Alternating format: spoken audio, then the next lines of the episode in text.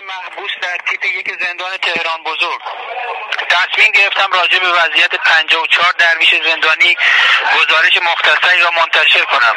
پس از حمله گارد ویژه زندان به تحصن دراویش در هفت شهریور 97 و انتقال 54 درویش به سلول های انفرادی تیپ 4 مسئولان زندان دراویش رو در اندرزگاه های تیپ یک دو و چهار پخش کردند.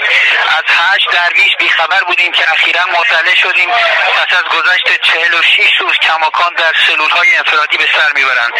از امکانات اولیه یک زندانی محرومند و در فضای محدود امنیتی نگهداری می‌شوند.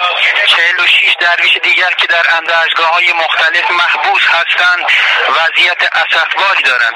نگهداری زندانیان درویش که زندانی عقیدتی سیاسی محسوب می‌شوند در کنار زندانیان با جرایم عمومی از تخلفات آشکار مسئولان زندان است. آمار بسیار بالای اندرزگاه ها که نزدیک به 500 نفر در مکانی نگهداری می شوند که دو و سه برابر ظرفیت معمول زندانی دارد. با این وضعیت مسئولان دستور دادند که دراویش را در راهروهای اندرزگاه ها بخوابانند.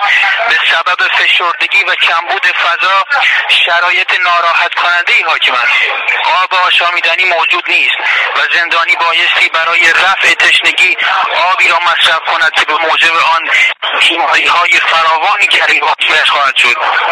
استعمال مواد مخدر که فضای به شدت آلودگی در اکثر اندرگاه ها برای زندانیان درویش به ارمغان دارد عدم پیگیری های پزشکی خصوصا در حالی که تعدادی از دراویش در حال اعتصاب غذا هستند وضعیت را بحرانی تر کرده است. کمبود دارو وضعیت بهداشتی نامناسب نبود آب گرم برای شستشو خطر اطلاع به بیماری های پوستی و امکان تماس زندانی با خانواده.